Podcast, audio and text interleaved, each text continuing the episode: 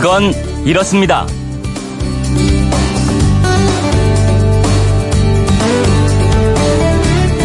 안녕하십니까 오승훈입니다. 참 신기합니다. 그렇게 맹위를 떨치던 폭염이 어느새 사라졌죠.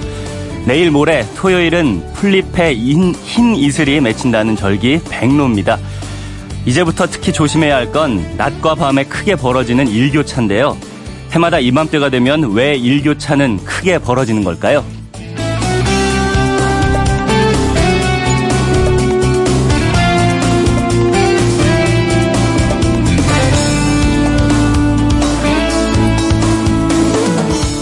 일교차가 크게 벌어지는 이유, 그건 이렇습니다.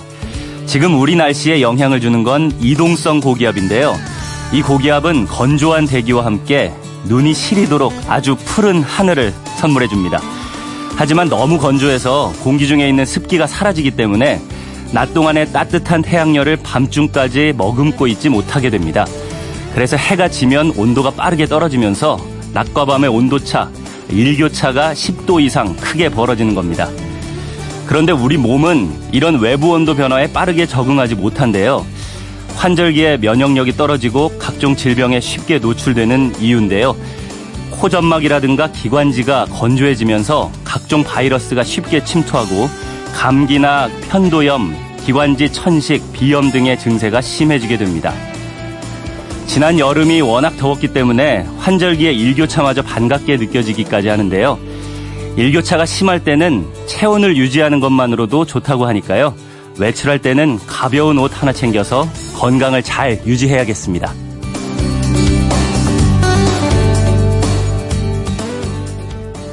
(9월 6일) 목요일 그건 이렇습니다 오승훈입니다 사상 최악의 폭염 속에서도 경기를 해야만 했던 선수들은 요즘 경기할 맛이 날 것 같은데요. 오늘도 스포츠 소식부터 들어보겠습니다. 김태범 스포츠캐스터입니다. 안녕하세요. 네, 안녕하세요. 김태범입니다. 네, 오늘은 농구 소식을 전해주신다고요? 네, 자카르타 팔렘방 아시안게임 국가대표로 두 아들을 특혜 선발했다는 논란에 휩싸였던 남자 농구대표팀의 허재 감독이 어제 자진 사퇴했습니다. 아, 네. 대한농구협회는 어제 허재 감독이 사의를 표명해서 이를 받아들였다고 밝혔는데요. 허재 감독은 대표팀 감독을 맡은 지 2년 3개월 만에 물러나게 됐습니다. 네. 원래 임기는 내년 2월까지였는데 불명예스럽게도 중도 퇴진하게 된 셈이죠. 네. 이 두 아들의 특혜 선발 논란이라고 하셨는데 구체적으로 어떤 논란이 있었던 건가요? 아시안 게임 때 남자 축구 대표팀에 황의조 선수가 뽑혔을 때 인맥 축구 논란이 있었다면 네. 남자 농구 대표팀에서는 허재 감독의 두 아들 허웅 선수와 허훈 선수가 선발되면서 이른바 혈연 농구 논란이 있었어요. 음. 두 선수가 같은 포지션의 다른 선수들보다 압도적으로 우위에 있다는 평가를 받지 못하는 데다가 네. 아시안 게임은 아무래도 병역 혜택이 걸려 있다 보니까 논란이 됐었던 배경이 있었습니다. 특히 선수 선발 당시에 농구협회 경기력 향상 위원회에서는 우리나라보다 신장이 월등한 이란이나 중국을 상대하기 위해서 장신 포워드 선수를 추천했지만 음. 허재 감독이 내가 책임지겠다면서 신장 180cm의 허훈 선수를 선발한 것으로 알려졌습니다. 네. 하지만 결과적으로 허훈 선수가 토너먼트가 시작된 8강전부터는 아예 단 한 경기도 출전하지 않았고요. 음. 우리나라는 4강전에서 이란에게 완패하면서 대회 2연속 우승에 실패했고 동메달을 땄죠. 네. 두 선수 모두 실력으로 논란을 잠재우지는 못했습니다. 여기에 이제 그 선수 선발 당시에 장신 포워드 후보로 거론됐지만 결국 발탁되지 못했던 선수들 156cm의 안영준 선수, 199cm의 양홍석 선수가 3대3 농구의 대표로 출전해서 은메달을 따면서 네. 기대 이상의 좋은 성적을 거두게 됐어요. 음. 뭐 이렇게 되면서 논란의 분위기가 더 안 좋아진 면도 있었습니다. 결국 허재 감독이 결과에 대한 책임을 지고 사퇴한 것으로 풀이되고 있습니다. 네. 그러면 이제 공석이 된 남자 농구 대표팀 감독 어떻게 되는 건가요? 일단 9월 13일과 17일에 2019 국제농구연맹 월드컵 아시아 지역 예선 경기가 있는데요. 이 일정은 김상식 코치가 감독 대행을 맡게 됐습니다. 네. 새 감독 선발은 이후에 공모를 통해서 진행될 예정이라고 하네요. 음. 참 우리나라에서 농구 대통령이었잖아요. 네. 농구 대통령이었었던 허재 감독. 그리고 요즘 또 야구에서는 국보급 투수였던 선동열 감독도 그렇고 선수 선발 문제로 이렇게 논란이 되는 걸 보면서 네. 참 감독이란 자리가 어렵구나라는 것을 또 한 번 실감하게 되고요. 더불어서 씁쓸함도 더해지는 요즘인 것 같습니다. 네, 스포츠에서 뭐 이런 문제들 외에도 논란이 좀 지속되고 있는 게 많은데 어, 많은 스포츠 팬들 국민들이 큰 변화를 바라고 계실 것 같아요. 네. 네. 그럼 앞으로 뭐 제도의 뭐 변경 뭐 이런 것도 좀 고려가 되고 있는데 좀 더 지켜봐야 될 것 같습니다. 네. 그리고 오늘 오전에 메이저리그 류현진 선수의 선발 경기가 예정돼 있죠. 그렇습니다. LA 다저스의 류현진 선수가 잠시 후 오전 8시 35분 뉴욕 매치와의 홈 경기에 선발 등판해서 시즌 5승에 도전합니다. 지난 경기였던 애리조나전에서 7이닝 2실점 아주 잘 던지면서 복귀 후에 좋은 흐름을 이어가고 있죠. 오늘 상대인 뉴욕 매치는요, 류현진 선수로서는 좋은 기억이 많은 팀입니다. 네.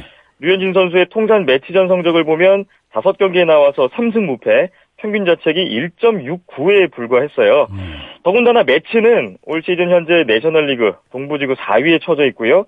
올 시즌 팀 타율이 메이저리그 전체에서 최하위권 팀입니다. 네. 여러 가지로 자신감이 있는 만큼 오늘 류현진 선수의 또 호투와 승리 소식을 기대해 보겠습니다. 네. 지금까지 김태범 스포츠캐스터였습니다. 잘 들었습니다. 감사합니다.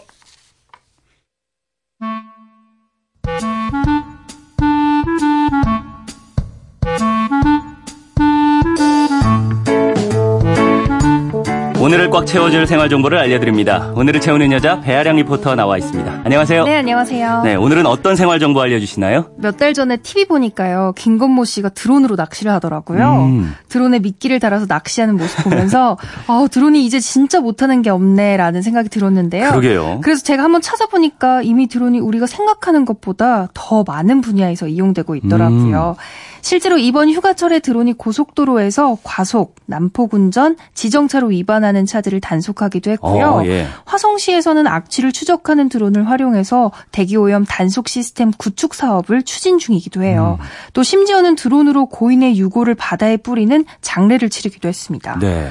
드론은 앞으로 더 다양한 종류로 개발될 텐데요. 그래서 오늘은 드론이 어디서 어떤 방법으로 활용되고 있는지에 대한 정보와 더불어서 드론 국가 자격증에 대한 정보도 소개해 드릴게요. 네.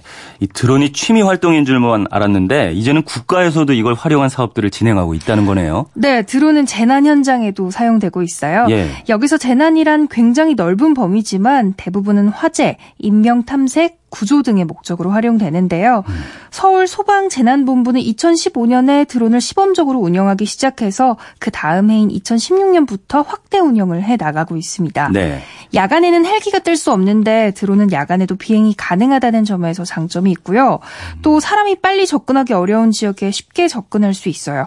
예를 들어서 산불이 난 상황에서 소방차가 산까지 올라갈 수는 없으니까 산 밑에 주차를 하잖아요. 네. 사람이 장비를 메고 또 그까지 올라가야 하는데 1분 1, 초가 급하잖아요. 음. 아무리 빨리 준비해서 간다고 해도 그 사이에 화재가 커질 수 있는 위험이 있는데요. 그렇죠. 이럴 때 드론이 투입되는 거죠. 음. 드론은 산불의 화점을 찾는 것뿐만 뿐만 아니라 어떻게 화재가 확산되고 있는지를 실시간으로 서울 정부 방재센터 상황실에 보내줘요. 네. 그러면 상황을 살피면서 헬기나 인력 요청을 할 수 있는 거죠. 음. 또 현장에서 드론을 상층부로 띄워서 전체적인 조망을 보고 작전을 짜기도 합니다. 오, 좋네요. 그런데 이 드론이 투입돼서 도움을 준 실제 사례가 있습니까? 제가 서울 재난본부에 여쭤봤어요. 근데 전에 높은 건물에서 화재 사고가 있었다고 해요. 네. 대원들이 구조 작업을 위해서 계단으로 올라가는 중에 드론이 옥상에 있는 대피자를 발견한 거예요. 음. 그래서 바로 무전을 통해서 소방 헬기로 구조 요청을 했고요. 네. 다행히 대피자가 그 헬기로 이송됐다고 합니다. 그렇군요. 현 장에서 드론이 빠르게 살펴볼 수 있었던 덕분에 한시라도 더 빨리 구조될 수 있었던 거죠. 그랬네요. 어, 우체국에서도 또 드론을 활용했다는 기사를 본 것 같은데요. 배달용 드론 상용화 작업이 진행되고 있습니다. 네. 지난 8월 우정사업본부는 영월에서 2km 거리의 드론 택배 배송을 시, 험 운영했고 탈 없이 성공했어요. 음. 이게 상간 지역에서 가능한지에 대한 테스트였거든요. 영월에서도 성공하면서 도시와 도서 지역, 상간 지역 모두 통과하게 된 건데요. 네. 앞으로 10월쯤 정책이 수립되면 드론 배달 활성화를 하기 위해서 이착륙장 인프라를 조성하고요. 운영 관제 시설을 구축한다고 해요. 또 일주일에 한두 번 드론으로 우편물을 실제로 배달해 보고요. 프로세스에 문제가 있는지 없는지 본격적으로 점검하면서 3년 뒤에 상용화를 목표로 하고 있다고 합니다. 네. 이러면은 드론과 관련된 직업도 뭐 많이 생겨나고 할 것 같은데 실제로 많이 생겼나요? 지금 많이 생겼다라고 말할 수는 없고요. 음. 생기고 있는 단계예요. 네. 드론과 관련된 직업이라면 가장 가장 먼저 드론 조종사가 있겠죠. 네. 농촌에서 병해충 방제를 하는 드론 조종사나 항공 촬영 드론 조종사 등이 해당되는데요. 그 종류나 범위는 더 넓어지고 있습니다. 그리고 요즘 방과후 학교에서도 드론 프로그램이 인기가 좋다고 해요. 네. 그래서 드론 지도사로 교육 분야에서 활동하시는 분도 계시고요. 음. 또 최근에는 드론 수리 전문가에도 관심이 높아지고 있다고 합니다. 최근에 여러 대학에서 드론 학과가 생기는 만큼 전문가들은 앞으로 드론 제작이나 IT 분야로도 관련 직업이 파생될 것으로 예상하고 있습니다. 음, 드론 국가 자격증도 있다고 하던데요. 네, 맞아요. 교통안전공단에서 시행하는 초경량 비행 장치, 무인 멀티콥터 조종사 자격증이 바로 드론 국가 자격증이에요. 네. 민간 자격증도 있긴 있지만 공식 자격증은 바로 이 자격증입니다. 이건 12kg이 초과되는 드론을 이용해서 방제 및 방역 사업, 항공 촬영 등의 사업을 하고자 할 때 반드시 필요한데요. 학과 시험과 실기 시험 두 가지를 통과해야 해요. 단 시험을 보려면 응시 자격이 있어요. 네. 만 14세 이상의 비행 경력 20시간 이상이고요. 전문 교육기관에서 교육을 이수하면 시험에 응시가 가능합니다. 음. 드론이 워낙 이슈다 보니까 올해 상반기 기준으로 4,504명이 이 자격증을 취득했다고 하는데요. 네. 교통안전공단에 여쭤봤더니 실제로 드론 자격증 관련 문의가 많고요. 음. 자격증을 준비하는 분들도 더 늘어나고 있다고 합니다. 네. 평소에 드론에 관심이 좀 있었고 시험을 보고 싶다 하시는 분들은 한국교통안전공단 항공시험처로 전화하시면 되고요. 번호는 02-3151 1514번입니다. 네, 오늘 이렇게 듣고 나니까 드론이 정말 못하는 게 없고 못하는 곳이 없, 못 가는 게 없다 이렇게 생각이 되네요. 어쨌든 앞으로 드론이 하늘을 누비면서 우리 삶을 더 편리하고 이롭게만 만들어줬으면 좋겠네요. 오늘을 알차게 채울 꽉 찬 정보였습니다. 지금까지 오늘을 채우는 여자 배아량 리포터였습니다. 감사합니다. 네, 감사합니다.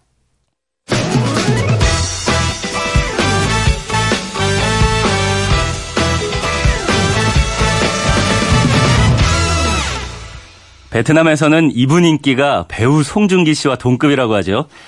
베트남 U23 국가대표팀을 이끌고 있는 박항서 감독. 어, 아시안 게임에서 베트남 축구 역사상 최초로 4강에 오르면서 베트남 국민을 열광하게 만들었는데요. 박항서 감독이 오늘 귀국한다는 소식입니다. 말 그대로 금의 환영이라고 할 수 있을 텐데 어, 고국인 이곳에서 짧은 기간 휴식을 취한 다음에 아시안컵 등을 준비할 계획이라고 합니다. 스스로를 약체라고 여기면서 쉽게 포기하던 베트남 선수들에게 박항서 감독이 가르친 건 끈기와 인내였다고 합니다. 끈기, 인내. 평생 들고 가야 할 단어죠. 앞으로도 더욱 선명한 박항서표 베트남 축구를 선보이면서 베트남은 물론이고 조국의 팬들에게도 계속 감동을 주길 기대해 보겠습니다. 그건 이렇습니다. 오승훈입니다. 저는 잠시 후에 궁금증이 지식이 되는 아하로 돌아오겠습니다.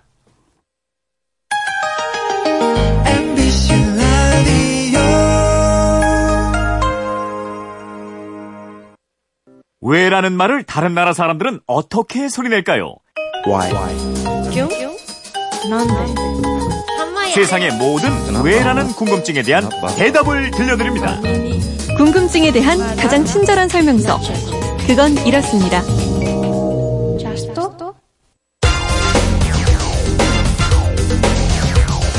궁금증이 지식이 되는 아하! 러시아 군용기 두 대가 한국 방공 식별구역 카디즈를 네 차례 진입해 우리 군이 즉각 전투기를 출격시켜 경고 방송을 하는 등 대응 조치를 취했다고 합동참모본부가 밝혔습니다. 네, 러시아 군용기가 우리 방공 식별구역을 침범했다는 뉴스를 들으셨는데요. 휴대폰 뒷번호 3821 쓰시는 청취자도 요즘 중국이나 러시아 공군기가 우리 카디즈를 침범했다는 뉴스가 가끔 나오는데요. 카디즈라는 것이 뭔가요? 영공과는 다른 건가요? 하셨어요.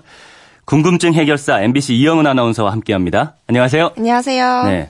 중국, 러시아 민항기도 아니고 공, 군용기, 공군기가 왜 자꾸 들어오는 거죠? 이게 무단으로 들어오는 거죠? 그럼요. 원래는 나 들어가도 돼 하면서 미리 알리고 허락받고 와야 하는데요. 그냥 무단으로 들어오는 겁니다. 네. 그래서 그때마다 우리 공군기도 여러 대가 추격해서 그 공군 그 군용기들을 밀착 방어하고 합니다. 네.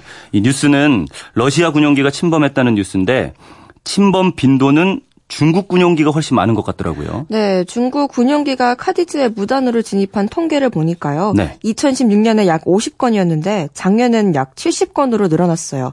게다가 중국에서 멀리 떨어진 동해에 침범하는 장거리 무단 진입 같은 경우엔요. 작년엔 두 번이었는데 올해는 벌써 다섯 번이나 있었습니다. 음, 다섯 번이나요? 이 중국과 가까운 서해 지역이라면은 하늘에서 길을 잘못 들었나 할 수도 있겠지만 그것도 아니고요. 네, 전문가들 얘기론 이렇게 카디즈를 무단으로 침범하는 건 우리 한반도에서 영향력을 확대하기 위해서라고 합니다. 네. 한국은 중국의 영향력 아래에 있다. 이런 무언의 메시지를 날리기 위해서라는 건데요. 음. 그래서 특히 우리나라에 큰 일이 있을 때 예를 들어 들어서 뭐 평창 동계올림픽 때라든가 남북 정상회담이 있을 때 또 북한이 미군 유해를 송환하는 날에 이럴 때마다 어김없이 카디즈에 진입했다고 합니다. 그렇다면은 더더욱 그냥 허투루 볼 사안은 아닌 것 같은데요. 어, 아무튼 이 한국 방공 식별구역 영어 약자로 카디즈 이게 대체 뭡니까? 영어로 하면 Korea Air Defense Identification Zone 이 앞글자를 따서요. KADIZ 카디즈라고 하는데요. 네. 우리말로 하면 한국 방공식별 구역입니다.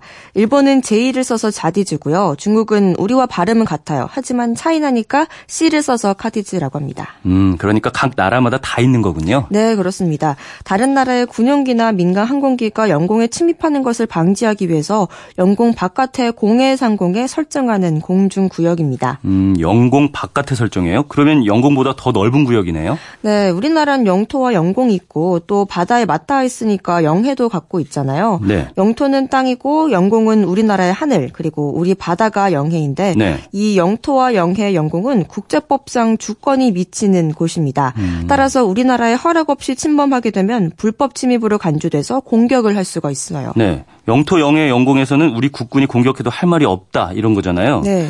근데 왜 그 영공보다 넓게 방공식별 구역을 정하는 거죠? 왜냐하면 군용기나 전투기는 이동 속도가 엄청나게 빠르잖아요. 그렇죠. 그래서 이미 우리 영공에 들어온 다음에 대응하는 건 여러 가지로 위험 부담이 큽니다. 음. 직접 공격을 하기도 그렇고 그렇다고 안 하기도 그렇고요. 아, 그래서 영공보다 훨씬 넓게 구역을 정해 놓은 거군요. 네, 영공 바깥의 공해상공에 영공보다 훨씬 넓게 이 방공식별 구역을 설정해서 무단 침범에 대응하려고 하는 거죠. 네. 이번처럼 중국이나 러시아 군용기가 이 방공 식별 구역 안으로 항공기가 들어오게 되면 먼저 무선으로 적군과 아군 식별 요청을 하고요. 네. 식별이 불가능하거나 거부를 한다면 우리 공군 전투기가 즉각 출격해서 조종사 눈으로 직접 판단합니다. 그래도 우리 영공으로 계속 들어오면 어떻게 해요? 어, 영공까지 침입하거나 우리 안보에 위협이 된다고 판단되면 해당 군용기를 퇴각시키거나 요격시킬 수도 있는 거죠. 음. 근데 중국이나 러시아 군용기가 방공 식별 구역까지만 들어왔다가 우리 전투기가 출격하면 다시 나갑니다.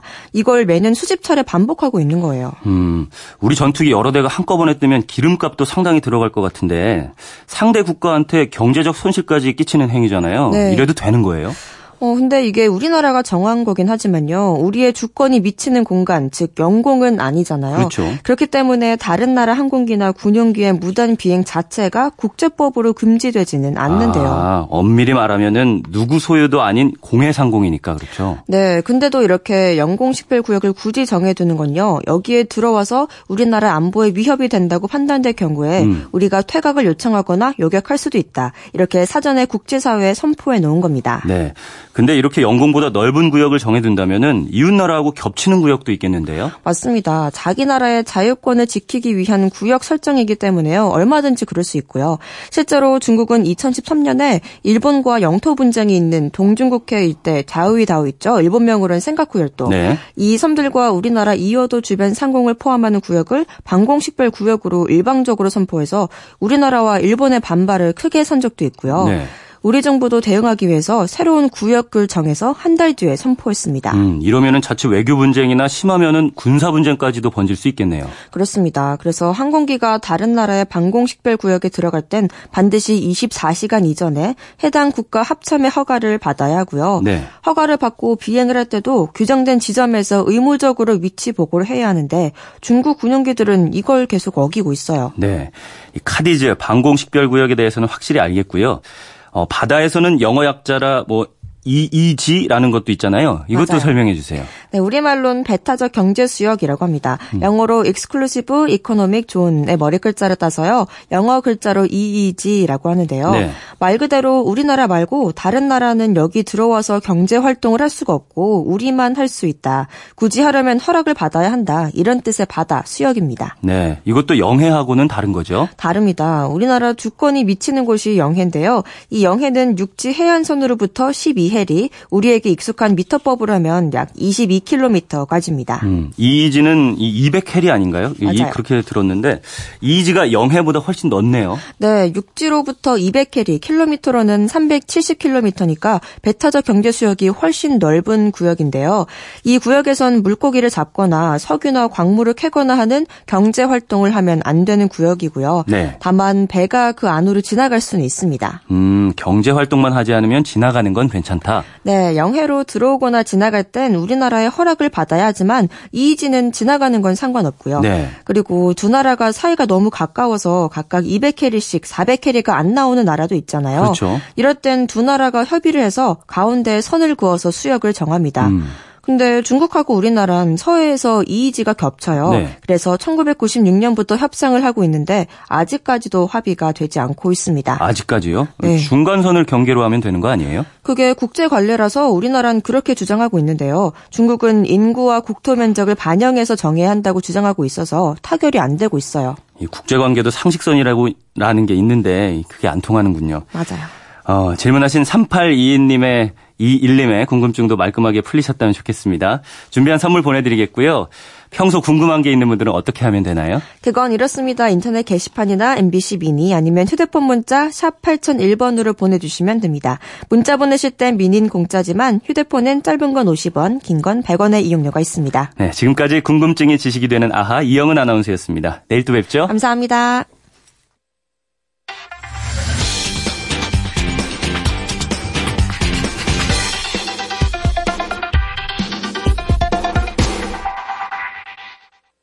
네, 지난 일요일에 막을 내린 2018 자카르타 팔렘방 아시안 게임에서는 눈에 띄는 한국인 지도자들이 몇 있었는데요. 베트남 축구의 박항서 감독, 일본 배드민턴의 금메달을 안긴 박주봉 감독, 그리고 라오스 야구팀의 사상 첫 아시안 게임 출전을 이끈 이만수 전 SK 와이번스 감독이 그 주인공입니다. 궁금한 키워드를 알아보는 키워드 인터뷰 코너. 오늘은 그분들 중 한 분을 모셔서 이야기를 들어보려고 합니다. 오늘의 키워드 라오스 야구에 대해서 영원한 헐크이자 현재 라오스 야구협회 부회장을 맡고 있는 이만수 전 SK 와이번스 감독을 연결했습니다. 안녕하세요. 예, 안녕하세요. 네. 감독님 이번에 그 라오스 대표팀의 첫 아시안 게임 출전을 이끄셨습니다. 네네. 네. 첫 승을 거두지는 못했는데 이 야구 불모지라고 네. 할수 있는 라오스를 개척하셨다는 자체로 높은 평가를 받고 계세요. 감사합니다. 네. 감독님이 가시기 전까지 라오스의 그 야구라는 용어 자체가 굉장히 생소하다고 들었습니다. 네. 어, 처음 라오스 가셨을 때 라오스 야구 저변 어느 정도였습니까? 어, 제가 2014년도 아, 어, 11월 12일 날 처음 이제 라오스로 들어가게 되었습니다. 네.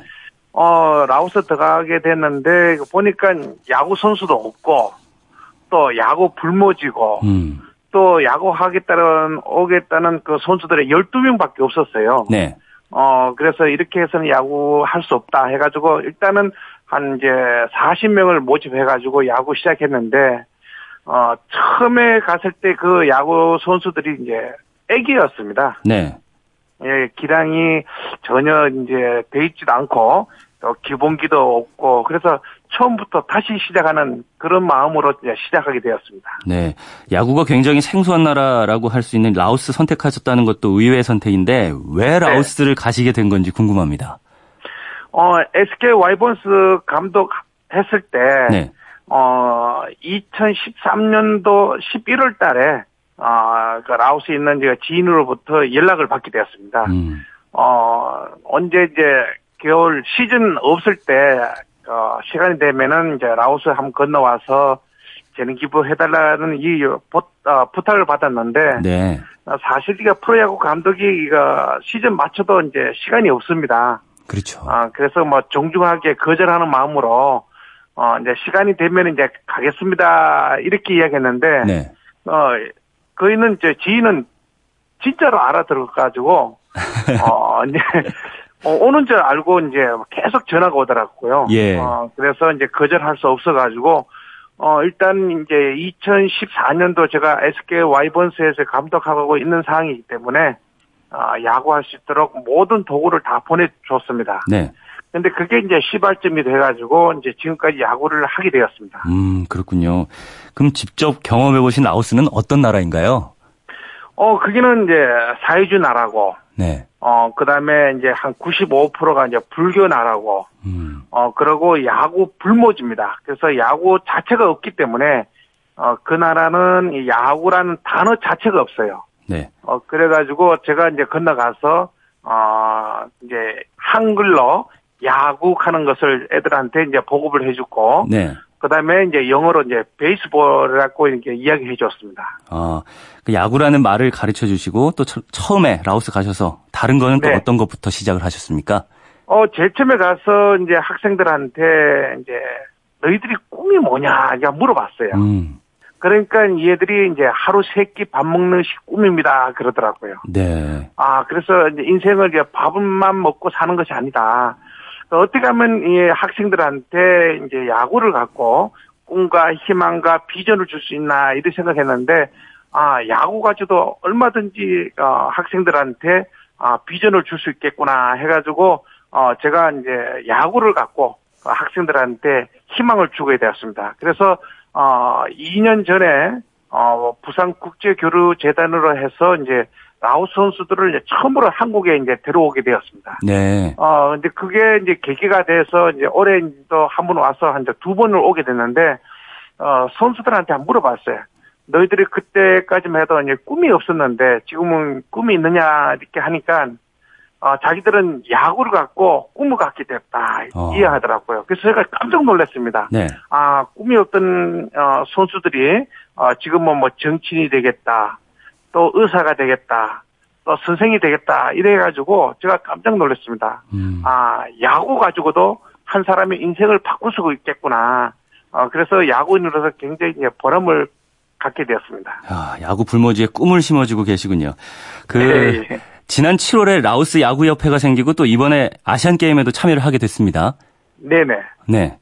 어 어떠셨나요? 이 야구협회도 어, 만들고 아시안 게임 참여도 하게 되셨는데요. 제가 이제 2014년도에 이제 라오스에 건너갈 때만 해도 그 주위의 시선이 별로 안 좋았어요. 네. 아, 일회성이다. 아, 그 다음에 이만수 감독이 이제 프로야구 감독에서 그만뒀기 때문에, 아, 라오스에 건너가서 뭐, 언론 플레이 하고 있다. 그 주위의 시선이 별로 안 좋았습니다. 네. 아, 근데 뭐, 모든 사람들이 라오스에서 무슨 야구를 하느냐. 아, 이것은 이제 불가능하다. 그랬는데, 어, 진짜 저희들이 한 2년 반 만에, 저기, 그 라오스에서 야구협회를 뭐 설립하게 되었고, 그 다음에 아무도 꿈꾸지 못하던 어, 아시아 대학, 이번에 있던 어, 인도네시아 자카르타에서 어 진짜 처녀 축전을 했지만은 네. 어 정말 학생들한테 뿐만 아니라 어 라오스에 있는 많은 국민들한테 아 정말 생수하던 그 야구 가지고도 이렇게 아시아 대회를 출전하구나 해가지고 지금은 그 라오스에 많은 야구 붐이 이제 일어나고 있습니다. 네. 이 직접 발굴하고 또 키워낸 라오스 야구팀이 아시안 게임에서 첫 경기를 치렀고 두 번의 경기가 있었죠. 네네. 어, 첫 승을 거두지는 못했지만 도전 자체의 의미가 워낙 커서 또 화제가 됐는데 그때 네. 상황 좀 전해주시죠. 어 처음에 이제 첫 게임 했을 때가 이제 태국과의 이제 첫 게임이었습니다. 네. 어 태국하고 이제 6회까지 이제 15대 0으로 이제 콜트 게임을 당했습니다. 네. 어 두 번째는 어 스리랑카하고 했는데 어 스리랑카하고는 이제 9회까지 저희들이 이제 10대 15로 졌습니다. 네. 아, 정말 저희들이 그 야구가 생긴 지가 이제 4년밖에 되지 않고 어, 태국만 해도 이제 48년, 어, 그 다음에 스리랑카만 해도 이제 24년이 됐는데, 어, 예, 주로 이제 평균 연령이 18살입니다. 네. 아, 18살이 이제 성인들하고 이렇게 경기를 치러서 어, 저희들이 무려, 어, 10점을 냈다는 것은 음. 기적과 같습니다. 네. 어, 그래서 이제 저희들은 비록, 어, 2패를 당했지만은, 어, 선수들이, 어, 경기를 다 끝나고 나서 막, 모두가 다 울었습니다. 음. 어, 왜냐면은, 정말 자기들은 단 1점도 못 낼 거라고 생각했는데, 어, 10점을 냈고, 그 다음에 그동안 해왔던 야구가, 아, 정말 자기들한테 살아가는 데서 진짜 너무나 보람을 느끼게 됐고, 음. 어, 그 다음에 또 이제 아시아대에 더 이상 할 수 없다는 그 아쉬움 때문에 또 눈물도 흘리고 그랬습니다. 네. 이, 이만수 감독님이 그 팬티 세레머니 이걸로 유명하시잖아요. 네네. 라오스가 1승을 하면은 라오스 수도 비엔티안에서 상의 벗고 팬티 세레머니 하겠다라고 하셨다던데. 네네. 2차전에서 10점 냈잖아요. 이때는 좀 네네. 어쩌면 세레머니 할 수도 있겠다 싶으셨을 것 같아요. 어, 저는 뭐 야구만 50년 했기 때문에 네. 어, 사실 아, 그 아시아대에서 1승 한다는 것은 불가능했습니다. 음. 어, 저는 뭐 그것을 다 알기 때문에 어떻게 하면은 선수들한테 동기부여를 줄 수 있을까 해가지고 어 제가 이제 선수들한테 어 우리가 만약에 1승을 하게 되면은 내가 팬티만 입고 어 이제 라오스 이제 수도인 비엔텐에서 이제 세레머니를 하겠다. 네. 예, 그래서 선수들이 어 깜짝 놀랐습니다. 아 정말 자기들이 1승해서 어떻게 하든지 어 이만수 감독님을 이제 팬티만 입고 어, 하우스에서 한 바퀴 돌게 이게 하겠다고 했는데 네. 아, 조금 아쉬웠습니다. 조금 아쉬웠지만은 저희들이 아 이제 걸음마기 때문에 음. 앞으로 이제 많은 기회가 있습니다. 아그 이제 저희들도 이제 처음에 100년 전에 우리나라가 이제 이렇게 올림픽에서 금메달 따고 세계적인 야구가 된다고는 어느 누가 상상도 못했습니다. 음. 어 그거 마찬가지로 라오스도 지금은 이렇게 우리가 아시아대에서 2패를 했지만 앞으로 2, 30년 뒤에는 어, 아시아뿐만 아니라 세계에서 어 진짜 어떤 데는 야구 선수가 나오지 않을까 그렇게 기대하고 있습니다. 네. 지금은 라오스 국가 차원에서도 많은 관심을 보이고 있다고 들었습니다. 어떻습니까? 네.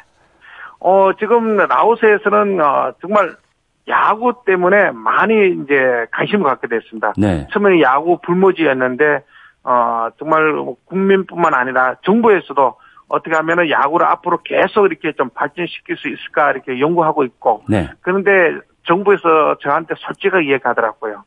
어, 자기들은 옆에서 다 도와주겠다. 음. 어, 그런데 재정적인 문제에서는 우리가 도와줄 수가 없다. 네. 우리는 너무나 가난한 나라기 때문에 어, 이만수 감독이 옆에서 다 해주길 바란다. 그렇죠. 너무 좀 황당하기도 했지만은, 음. 어, 그래도 이렇게 자기들을 방해 놓지 않고, 네. 어, 도와준다, 어, 약속을 했기 때문에, 예. 어, 저는 뭐 야구 가지고 지금 열심히, 어, 지금 민간 외교관으로서 뛰어다니고 있습니다. 음, 야구장 건설 하고 계신 거예요? 그 프로젝트도 진행 중인 거고요? 예, 지금 계속 이제 야구장 프로젝트를 좀 하고 있는데, 지금 뭐 우리나라 정부뿐만 아니라 그다음에 우리 기업인들한테 뛰어다녀 가지고 음. 어저 야구장을 이제 설립하기 위해서 저 열심히 그 뛰어다니고 있습니다. 네. 앞으로가 또 궁금합니다. 그 영원한 헐크 이만수 감독님 많은 분들이 그리워하실 거고 뭐 앞으로 계획도 네. 궁금해하실 것 같은데요. 이만수 네. 감독님의 야구 어떤 방향으로 어떻게 진행될까요? 어 저는 50년 동안 아 진짜 야구 때문에 많은 사랑을 받았습니다. 어, 그래서 남은 인생 정말 야구 가지고 이제 많은 사람들에 되돌려 줄 때가 됐다고 저는 생각하고 있습니다. 음. 어, 저희 마지막 인생 어, 20년 프로젝트가 어, 라오스에서 이제 야구장을 이제 그 설립해서 거기는 이제 라오스가 인도 차이나 반도라 합니다. 네. 그래서 처음에 이제 인도 차이나 반도 그 다섯 나라가 어, 경기를 좀 하는 것이 저희 첫째 이제 목적이고 두 번째가 이제 아시아 대회를 여는 겁니다. 네. 어, 그러고 나서 이제 마지막 어, 세계대회를 여는 것이 제 이제 꿈인데, 네. 어, 저는, 어, 야구인으로서 주축돌만 놔주고 이제 저는 갈 뿐입니다. 어, 20년 뒤에 과연 라오스가 어떻게 될지 저는 잘 모릅니다. 음. 어, 그렇지만은 제가 50년 동안 그 받은 사랑을, 어, 작은 나라, 라오스에 건너가서 야구 불모지만, 어, 그 나라에 어, 우리나라 대한민국처럼 어, 라오스가 세계적인 어, 야구 나라가 될 수 있도록 어, 일조를 하고 싶습니다. 네. 라오스에서 더큰꿈 불어넣어 주셔서 뭐 그리워하고 네. 계신 분들에게도 좋은 소식 들려주셨으면 좋겠습니다. 감사합니다. 네, 지금까지 이만수 라오스 야구협회 부회장과 이야기 나눠봤습니다. 감사합니다. 네, 감사합니다. 네, 오늘 날씨 기상청의 이효은 리포터 연결해서 알아보겠습니다. 청명했던 가을 하늘이 차차 흐려지겠습니다. 구름이 많아서 오늘 낮 기온 어제와 비슷하거나 조금 낮아서요. 서울 강릉 29도.